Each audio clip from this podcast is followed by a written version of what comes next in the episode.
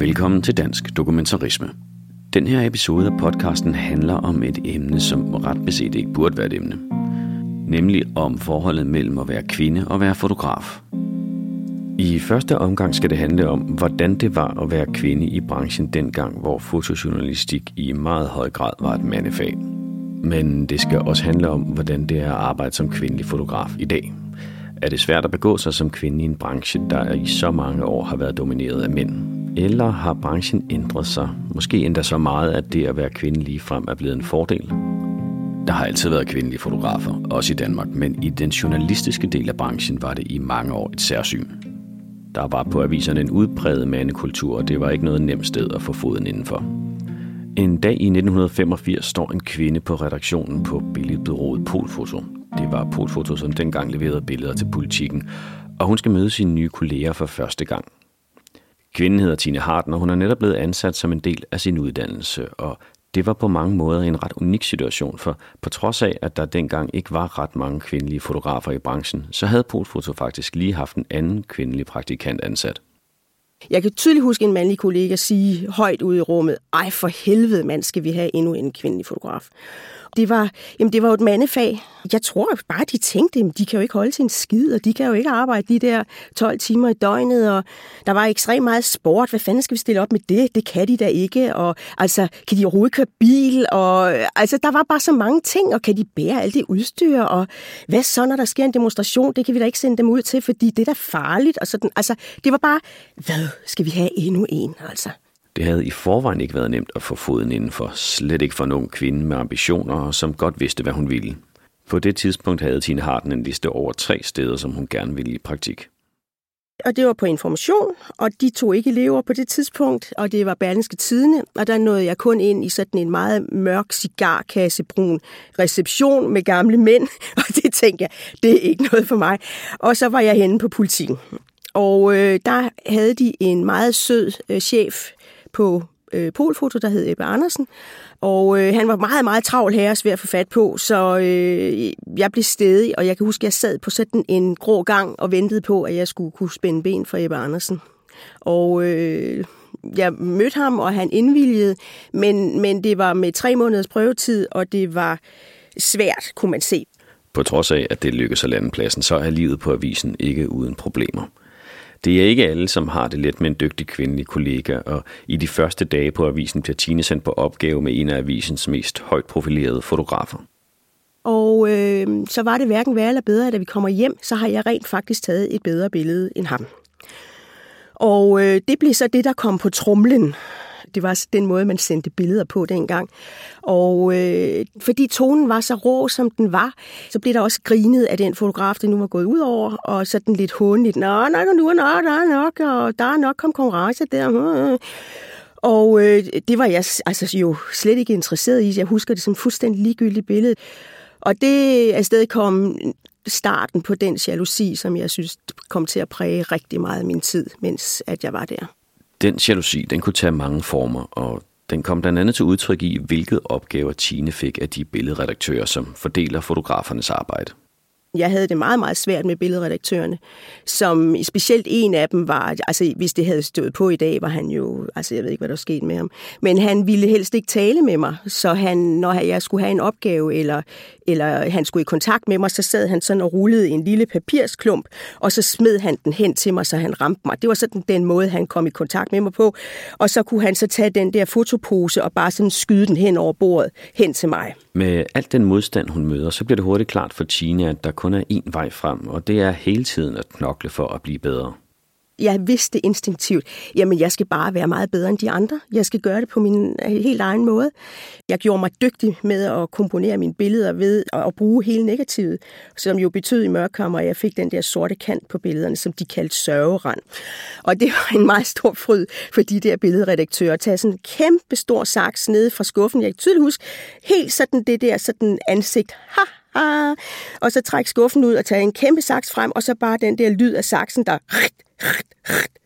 Så var den der sørgekant klippet væk, og så var det bare sådan. Og den kamp, den, jamen, den vandt jeg, fordi jeg blev bare ved. Altså, det ville jeg strunte i, så kunne de sidde der og klippe og klistre og gøre, hvad de... det var mit arbejde, det så sådan ud, det var det sådan, som jeg gerne ville aflevere det. Jeg vidste med mig selv, jeg havde gjort det, jeg skulle, så kunne de gøre, så kunne de bare smadre det eller ødelægge det. En anden ting, som bragte Tine Harden på kant med redaktionen, og som ikke helt var kutyme dengang, det var, at hun stillede spørgsmål ved det etiske i nogle af opgaverne. En dag blev hun blandt andet sendt hjem til Erik Ninn-Hansens private bolig for at fotografere ham. Ninn-Hansen var på det tidspunkt justitsminister og centrum for den såkaldte Tamilsag, som i starten af halvfemserne førte til, at den konservative regering måtte træde af. Jeg kan så tydeligt huske den tur op af den cementgang op til hans hus, hvor dårligt jeg havde det med at skulle gå op og ringe på hans dør og ikke vide, hvad der stod derinde. Det var sådan i slutningen af Tamilsagen, og det hele var bare kaos. Og jeg tror faktisk også, at de begyndte at finde ud af, at man jo godt kunne bruge kvinder til at prøve at se, om de kunne komme længere ind på mænd, da de sådan var kommet over det der med, Øh, kvinder, at mm, det kunne sgu egentlig være meget smart at have dem sådan til at prøve at komme det der skridt længere, fordi at man kunne spille lidt på sit køn og sådan noget. Men i det øjeblik, jeg ringer på, så er det hans kone, der åbner døren, og hun er helt fra koncepterne. Og hun har sådan en, en paryk eller et eller andet, som hænger nede på siden af hendes ansigt, og det er bare så sørgeligt, og så kan jeg huske mig selv sige undskyld, og så bakke ned af den der lange gang igen og køre hjem og godt vide, Hmm, hvad fanden skal jeg sige? Og jeg kunne jo ikke gøre andet end at sige, at jeg ville ikke. Det kunne jeg ikke gøre, det der. Og hold kæft, hvor fik jeg skæld ud. Altså. Øh, og jeg kan huske, at øh, det var sådan noget med, der blev sagt, det var ikke gået på Washington Post. Altså underforstået, ud med dig, du kan simpelthen ikke klare sådan noget som det der. Men det ville jeg bare ikke. Og der var flere situationer, hvor jeg sagde, det vil jeg ikke. Og så var der jo bare, så var det jo, der var, der var masser af andre, der gerne ville. Men, men altså, jeg begyndte at sætte spørgsmålstegn ved nogle af de der etiske ting, at det er okay at gøre det på den her måde her. På trods af alle udfordringerne, så blev det som nævnt også stille og roligt klart, at det at være kvinde kunne vendes til en fordel. Måske var der alligevel et eller andet, man kunne, som mændene ikke kunne hamle op med. Og den mistanke bliver bekræftet flere gange, blandt andet en dag, hvor Tine Harden bliver sendt ud for at fotografere den danske forfatter og kunstner Dea Trier Mørk. Og hun er helt vildt overrasket over, for det første, at der kommer en kvindelig fotograf, og så er hun overrasket over, at jeg tager mig den tid, der skal til, før at det bliver godt. Og hun pointerer i det øjeblik, jeg går ud af døren, hvor var det en rar fotosession, og hvor var det rart og dejligt, at det var en pige, som hun så siger. Det må måske også have været det, der skabte en form for jalousi, eller en form for, øhm, ja, jeg vil faktisk kalde det jalousi, at det var, at der måske en gang imellem begyndte at blive spurgt efter nogle specielle fotografer. Fordi at man så vidste, øh, jamen hvis, altså jeg kender der nogen nu, der jeg ved, der har spurgt efter mig, fordi de kunne godt lide mine billeder, men de kunne faktisk også godt lide, når jeg kom. Og det var hyggeligt, og vi drak en kop kaffe, og vi sad og snakkede, før vi gik i gang og sådan noget. Jeg kan godt huske det. Øh, og det har været nyt, øh, helt klart dengang. I dag bliver der optaget langt flere kvinder på fotojournalistuddannelsen, end der gjorde i Tine Hardens tid.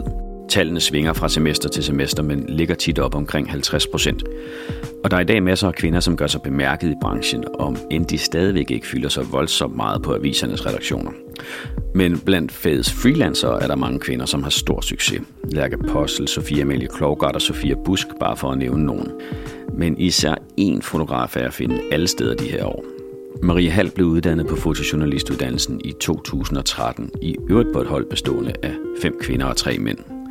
Med store priser fra World Press Photo og Årets Pressefoto og et uoverskueligt antal udstillinger i ind- og udland, så markerer hun sig i de her år som en af Danmarks førende fotografiske stemmer. Og det gør hun med et fotografi, som ligger ret langt fra fortidens ideal om den mere hårdslående fotojournalistik. Maria Halls fotografi er mere stille og poetisk, og så ligger hun ikke skjult på, at åbenhed og sårbarhed hos hende er en styrke og ikke noget, som skal pakkes væk. Sire Nygaard, som til daglig er fotoredaktør på Information, og som er medskaber af Dansk Dokumentarisme, har taget en snak med Maria Hall og blandt andet spurgt hende om, hvilken rolle hendes køn spiller i hendes fotografi. Marie, kan du ikke starte med at fortælle mig, hvad det betyder for dit fotografi, at du er kvinde? Altså jeg tror i hvert fald, det betyder, at jeg har adgang på en eller anden måde til begge køn nogle gange. Fordi jeg synes tit, at mænd føler sig begrænset ved at skulle fotografere kvinder, men jeg kan egentlig også godt gå ind i omklædningsrum ved mændene. Men så har jeg faktisk bare fotograferet mest kvinder de sidste par år. Øhm, og det tror jeg, fordi at det er sådan det rum, hvor jeg føler, jeg, altså som jeg er mest tryg og kender bedst. Og, og så tror jeg, at det betyder, at man også nogle gange kan bruge sin charme eller sådan, til nogle ting, som, som jeg tror, at mændene også kan misunde os for nogle gange. Hvad er det for en charme? Kan du prøve at forklare det? Jeg ved ikke, jeg har bare en eller anden idé om, at, øh, at nogle gange reagerer også sådan nogle øh, store big guys, hvis man skal lave et eller andet portræt af en, en kendt eller en stor direktør eller sådan, så kan man også måske charmere sig til mere, men, men omvendt synes jeg også, det betyder noget negativt nogle gange. At folk nogle gange tænker sådan, ej, det er hende, praktikanten, eller øh, hun er ung og ikke rigtig vil være med på nogle ting, fordi de er bange for, det er for fjollet eller sådan. Hvad, når du så laver de her, nogle af de portrætter, du er mest kendt for at lave, altså som handler om kropsidealer og alle de her ting, som er, er meget de emner, du beskæftiger dig med, hvordan bruger du så dig selv? Jamen det gør jeg i en enormt høj grad. Altså ved at bruge rigtig lang tid på sådan at lære folk at kende og tale med dem og deler rigtig meget ud af mig selv. Det har jeg sådan set altid gjort, fordi jeg har følt sådan lidt en frygt for at være den der grib, der kommer sådan og vil frode en eller anden historie. Så jeg vil altid gerne vise, at jeg er der som menneske og ikke bare sådan for en god historie. Og så tror jeg, at jeg egentlig fotograferer nogle emner, der rører mig rigtig meget, og som jeg selv har inde på livet, og på den måde bruger jeg jo mig selv rigtig meget. Tror du, det gør en forskel her, at du er kvinde? Mm, det tror jeg, det gør. Altså jeg tror, der er en forståelse for, fra mig, og hvordan jeg fotograferer tilbage igen, for at man sådan lidt forstår, hvordan det vil sige at gå igennem livet som kvinde. Jeg har jo ikke prøvet andet, så jeg ved ikke, om, om jeg kunne gøre det samme, hvis jeg var mand. Men jeg har en fornemmelse af, at der er et eller andet kvindeligt bånd, der gør, at vi kan arbejde sammen. Og så synes jeg, at jeg meget sådan, føler, at vi arbejder sammen.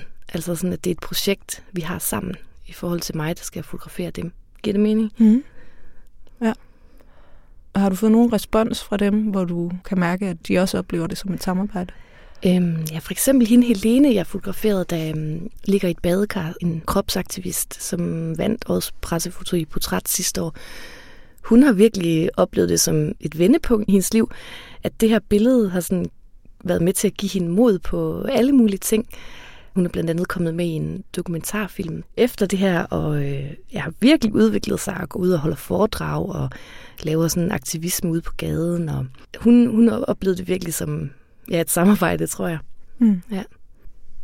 Nu, man snakker meget om det der med, at når, nu når kvinderne er kommet ind i branchen, øh, det har de jo efterhånden været nogle år, ikke? Men, øh, eller vi har efterhånden mm. været i branchen nogle år, øh, øh, så taler man om det her med det feminine fotografi.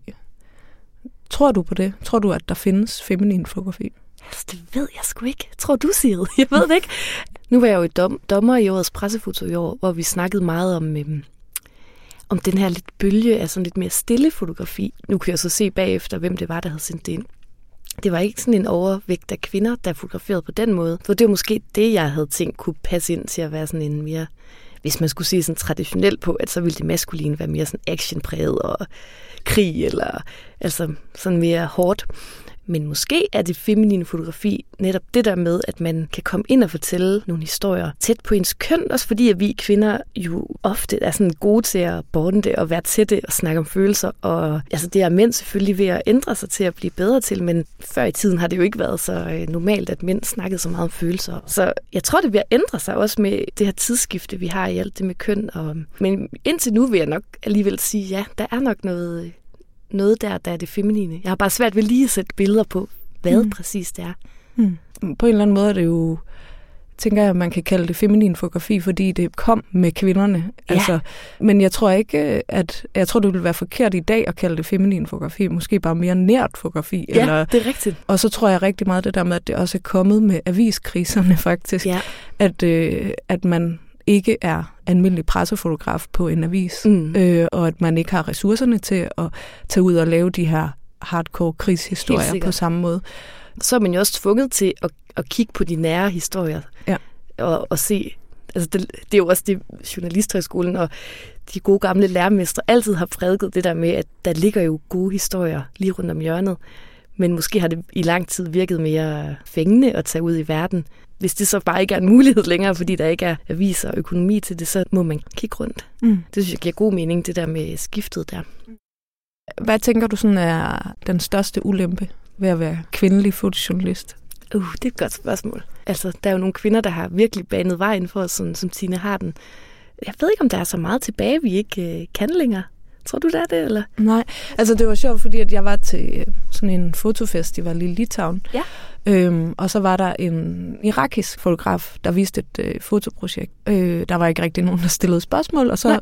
følte jeg mig lidt tvunget til at skulle stille hundrede spørgsmål. Det kender jeg godt. Og så en af tingene, som jeg spurgte hende til, det var det der med, hvordan klarer man sig som kvinde, når man skal fotografere i sådan et et land, mm. fordi det var bare alle mine fordomme ja. om, at hun selvfølgelig ville blive holdt tilbage, og der var masser af ja. ting, hun ikke kunne. Ja, og det ville man tænke. Og selvfølgelig var der også nogle udfordringer ved det, men hun havde fotograferet øh, de der hængninger.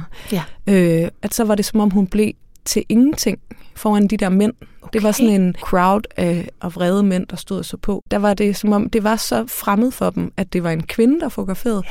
at det nærmest blev sådan unormalt og så mærkeligt, at hun nærmest ingenting. Altså, Ej, så de vildt. holdt op med at forholde sig til hende. Det var vildt. Det samme har jeg faktisk hørt øh, Puk Damsgaard sige, ja. at styrken er, at det er så fremmed for dem, Ej, at det vildt. faktisk bliver en positiv ting, og meget mere positivt, end man tror. Det er ret vildt at høre. Så på den måde tror jeg, der er der jo virkelig nogen, der har kæmpet vores kamp. Ikke? Vi står jo på skuldrene af en masse seje kvinder. Men, men jeg synes der stadigvæk, at man oplever nogle ting i branchen. Og de historier, jeg jo så også hører, det er jo ting, man oplever, fordi man er kvinde eller rigtigt. kvindelig praktikant. Eller... Ja.